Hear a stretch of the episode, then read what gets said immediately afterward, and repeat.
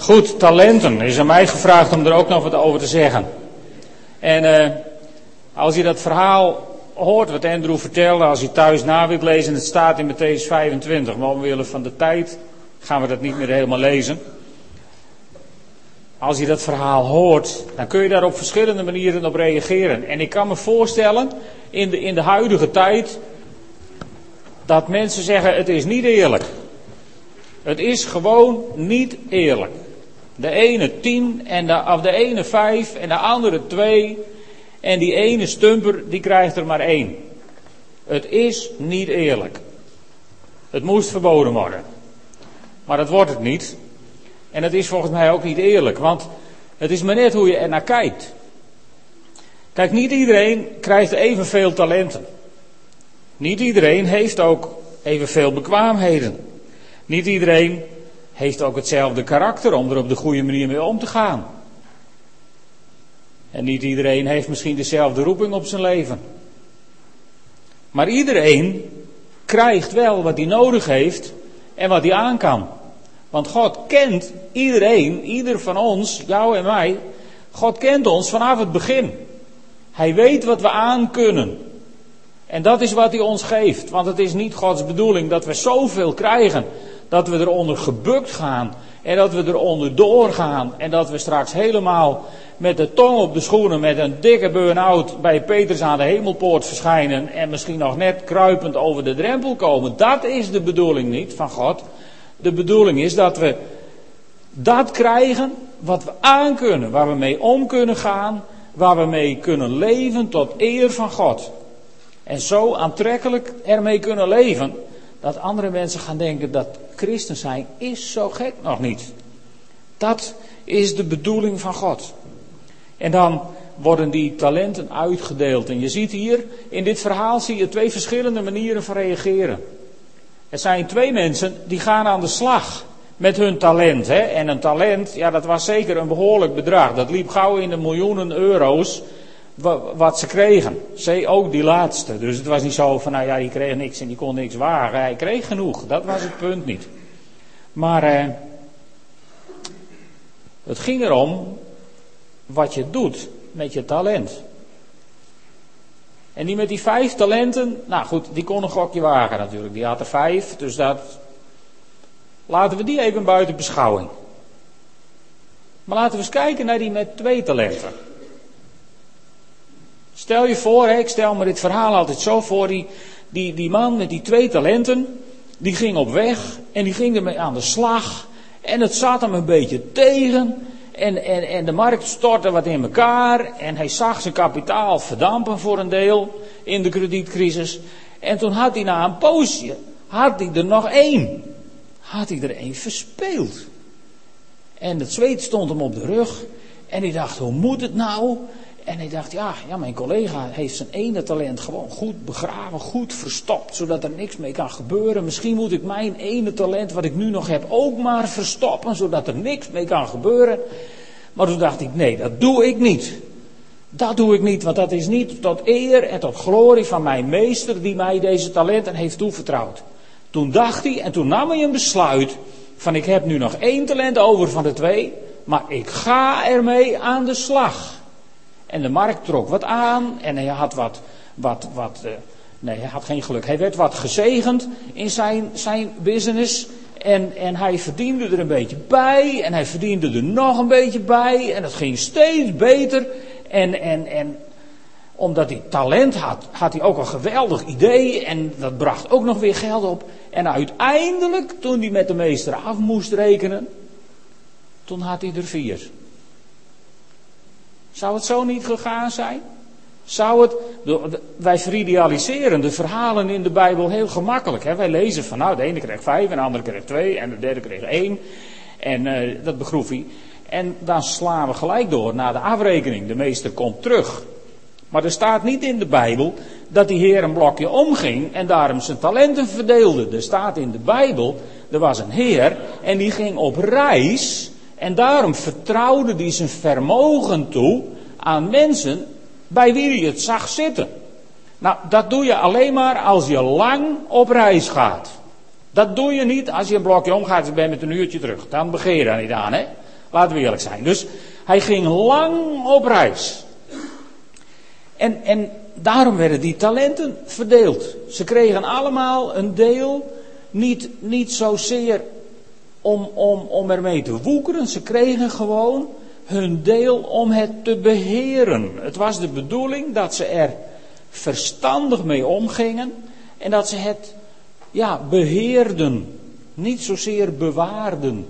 Het lijkt, het lijkt heel erg op wat God met Adam en Eva deed in, in, in het paradijs. En daar staat van God schiep de mens naar zijn beeld en zijn gelijkenis. En wat zei hij toen tegen hen? Toen kregen ze de opdracht. En wat voor opdracht kregen ze?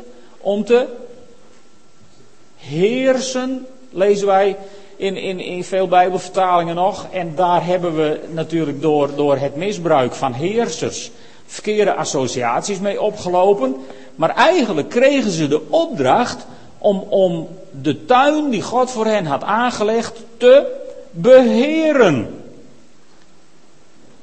Dat is een veel beter woord dan, dan heersen. Want daar denken wij direct aan, aan, aan dit gedrag. Hè? Maar het, het, ze hoefden de schepping niet onder de duim te houden. Ze moesten de schepping beheren. En zo moesten ook deze mensen die hun talenten kregen, die moesten hun talenten beheren.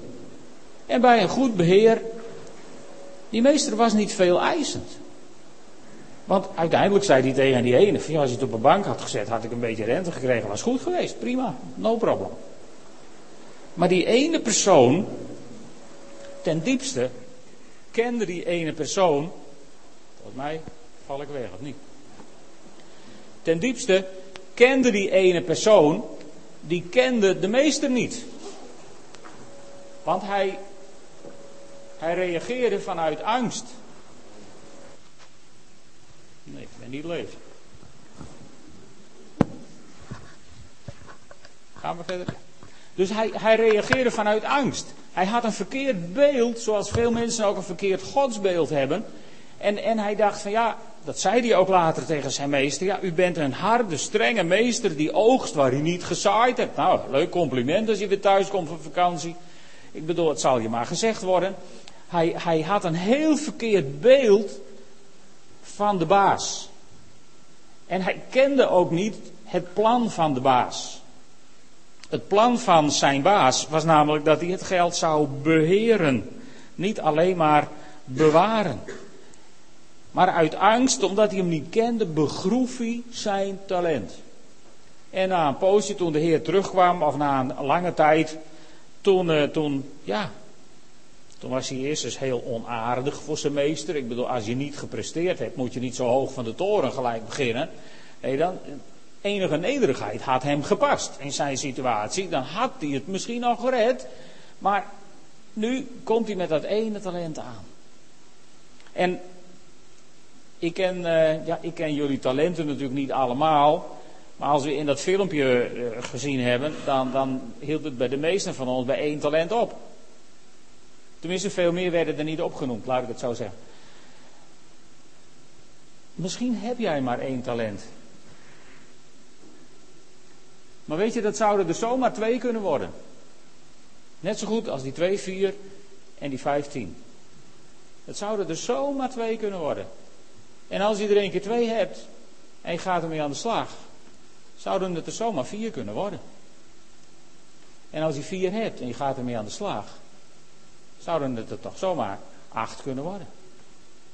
En als je dan acht hebt en je gaat daarmee aan de slag, zouden het er zomaar zestien kunnen worden. En dan ben je in een klein poosje, ben je die met tien al ver voorbij. Dus wat doe je met je talent? Durf je dat wat je hebt gekregen in te zetten met alle risico's van dien? Je, je hebt Joshua met een bal bezig gezien. En ik zei tegen Henk, je hond mocht willen dat hij dat kon. maar, maar je bent met je vijfde begonnen te oefenen. En, en hoe vaak deed jouw bal niet wat jij wilde? Ja, hè? Kijk, en, en dan had je twee dingen. Dan kun je twee dingen doen. Als zo'n bal niet wil wat jij wil, denk je, nou, steek lekker dat ding weg ermee, ik ga wat anders doen. Andere hobby. Maar je kunt ook doorgaan. Oefenen, oefenen, oefenen, oefenen. En we hebben, uh, hebben Marijke zien dansen. Marijke werd op een morgen wakker en toen dacht ze, goh, volgens mij kan ik dansen. En toen kon ze het, klaar, hup, muziekje aan. Ik geloof er niks van. Ook dat is een kwestie van oefenen, oefenen, oefenen. En, en hier stond een prachtige band op het podium. Vandaag hebben ze misschien wat liedjes gespeeld waarvan u dacht, nou, het is wat, wat heftig aan het hoofd. Maar het is ook een tienerdienst, hè. Dus dan mag dat even. En, en je hebt mensen zien spelen. En die, ja, op een morgen werd, uh, werd Katrine wakker. En er lag een gitaar naast zijn bed. En die kon, speelde de sterren van de hemel. Zo, talent van God gekregen, vloep. Natuurlijk niet. Die heeft wel een talent van God gekregen. Alle, alle mensen die hier stonden hebben een talent van God gekregen. Zelfs de jongste deelnemer die ertussen stond. Is jullie wel opgevallen dat er ineens heel jong talent bij stond? Die mensen hebben talent van God gekregen. Maar ze zijn ermee aan de slag gegaan. En ze zijn er zelfs mee naar de muziekschool gegaan. En ze hebben er zelfs duur voor betaald om te moeten leren. En om een goed instrument te krijgen. Ze hebben... Het talent wat we hadden, ze hadden, hebben ze ook nog geld in geïnvesteerd om, om er wat moois van te maken. En dan staat hier ineens een resultaat. Wat doe je met je talent? Ten diepste heeft het ermee te maken, hoe goed ken je onze God in de hemel? Nou, eigenlijk is dat de vraag waar het om gaat. Hoe goed ken je onze God in de hemel? Denk jij dat onze God een strenge, onrechtvaardige meester is... die oogst wat hij niet gezaaid heeft... en die voortdurend met het vingertje staat... en die voortdurend met zijn secretarisengel daarna staat... van schrijf even in het boek... Sibylle heeft dat en dat verkeerd gedaan. Denk je nou werkelijk dat wij zo'n God hebben? Denk je dat zo'n God... zijn enige geboren zoon naar de wereld had gestuurd... om te sterven aan een kruis... opdat een ieder die in hem gelooft niet verloren gaat... maar eeuwig leven hebben. Denk je nou werkelijk dat zo'n God dat offer zou hebben gebracht? Lieve vrienden, wij hebben een God die zo zielsveel van je houdt... dat hij die prijs voor jou wilde betalen. En die God, die vertrouwt jouw talenten toe... en die kijkt naar je... En die houdt je in de gaten, niet, niet om je af te rekenen, maar om tegen zijn engelen te zeggen, zie je dat? Zie je dat? Zie je Andrew? Zie je hem? Kijk eens. Mijn kind, zegt hij dan heel trots tegen zijn engelen. Mijn kind, zie je dat? Wat hij kan. Ik heb het wel eens vergelijk met, met kleine kinderen die, die, die net leren lopen. Mijn kleindochter Anna, die begint nu net te staan. Dat is haar eerste talent. Tenminste, haar volgende talent wat ze bezig is te ontwikkelen. Lopen. Maar een kindje wat begint te lopen, wat doet hij het meeste? Vallen. Kijk, en als je gelooft zoals die persoon met dat ene talent, stel je voor dat iemand met zo'n geloof een kindje krijgt en dat gaat staan en dat valt om. Dan zou je zeggen, nou zaag de pootjes er maar af, want dat kunnen ze niet. Dat doen we toch niet? We grinniken er allemaal om, maar zo zitten we toch niet in elkaar? En weet je hoe wij zijn gemaakt? Wij zijn gemaakt naar Gods beeld en zijn gelijkenis. Nou, als wij dat niet in ons hoofd zouden halen, hoe zou God het dan in zijn hoofd halen? Hoe is het in de wereld mogelijk dat mensen een beeld hebben gemaakt van zo'n strenge God, die er alleen maar op uit is om met jou af te rekenen? Zal ik eens wat vertellen? Mijn God is er niet op uit om met jou af te rekenen, maar om je te belonen. Want weet je wat mij opvalt aan het eind, en dat, dat is het laatste wat ik erover wil zeggen. Wat, weet je wat me opvalt? In die gelijkenis van de talenten. Je zou verwachten dat de meester de kas open had staan. Hè? En dan komt die eerste. Ja, ik heb er vijf gekregen. Het zijn tien geworden. Dat de meester zou zeggen, nou, doe daar maar in. En dan mag je naar het feest. En dan komt hij met twee. En dat zijn de vier geworden. En de meester zegt, nou, doe daar maar in. Mag jij naar het feest. En dan komt hij met die ene. En wat valt je nou op? Weet je wat die meester zegt? Hij zegt, neem het hem af. En geef het aan hem met die tien. Die mocht hij kennelijk houden. aan het eind van de rit. Maar dat is leuk geld lenen, of niet? Dat is nog eens woekeren met je talenten. Je woekert niet alleen maar met je talenten om ze allemaal weer weg te geven aan het eind van de reis. Je mag ze houden. Zo'n binnenzak vol. Mee naar het feest. En als er dan één is die er een puinhoop van heeft gemaakt en die het wordt afgenomen, dat komen ze je tijdens het feest ook nog brengen. Dus die ene, die begon aan het feest met tien talenten, hij kwam van het feest met elf. Dus met andere woorden, lieve vrienden, je doet het niet alleen maar voor God. Dat moet wel je drive zijn en je motivatie zijn. Maar God gunt je de eer. En God gunt je het genot. God gunt je het genoegen. Wat, vind jij het leuk wat je doet? Ja, he? Dat mag van God. Wist je dat? Ja, geweldig. Dat mag van God. Je mag het leuk vinden. Ik, ik, ik mag hier staan. He, vroeger, als ze vroeger tegen mij gezegd had, want je gaat spreken voor zo'n hele kerk voor mensen, was ik doodgegaan van ellende. En, en, en als ik nu daar zit en ik mag niet spreken, dan ga ik net niet dood van ellende. Maar dan denk ik...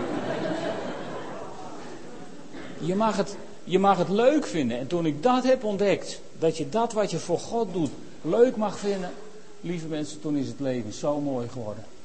Toen is het leven zo mooi geworden. Want toen mocht je zelfs de dingen voor God leuk vinden. En dat heeft even geduurd voordat ik zover was. Maar leven met God is leven in liefde, in vertrouwen. Leven waarin je fouten mag maken. Je moet er geen gewoonte van maken. Maar je mag fouten maken, want God wil je ze vergeven. En al had die ene man, hè, en, en ik heb altijd medelijden met hem, die ene man. Dat denk ik, al had hij zijn ene talent, al had hij het verspeeld, hè, tijdens hard werken. Dan nog, denk ik, dat de koning hem een nieuw talent had gegeven bij zijn terugkeer. Wat een verspilling dat hij het in de grond heeft gestopt en het kwijtraakte. Omdat hij er niks mee deed.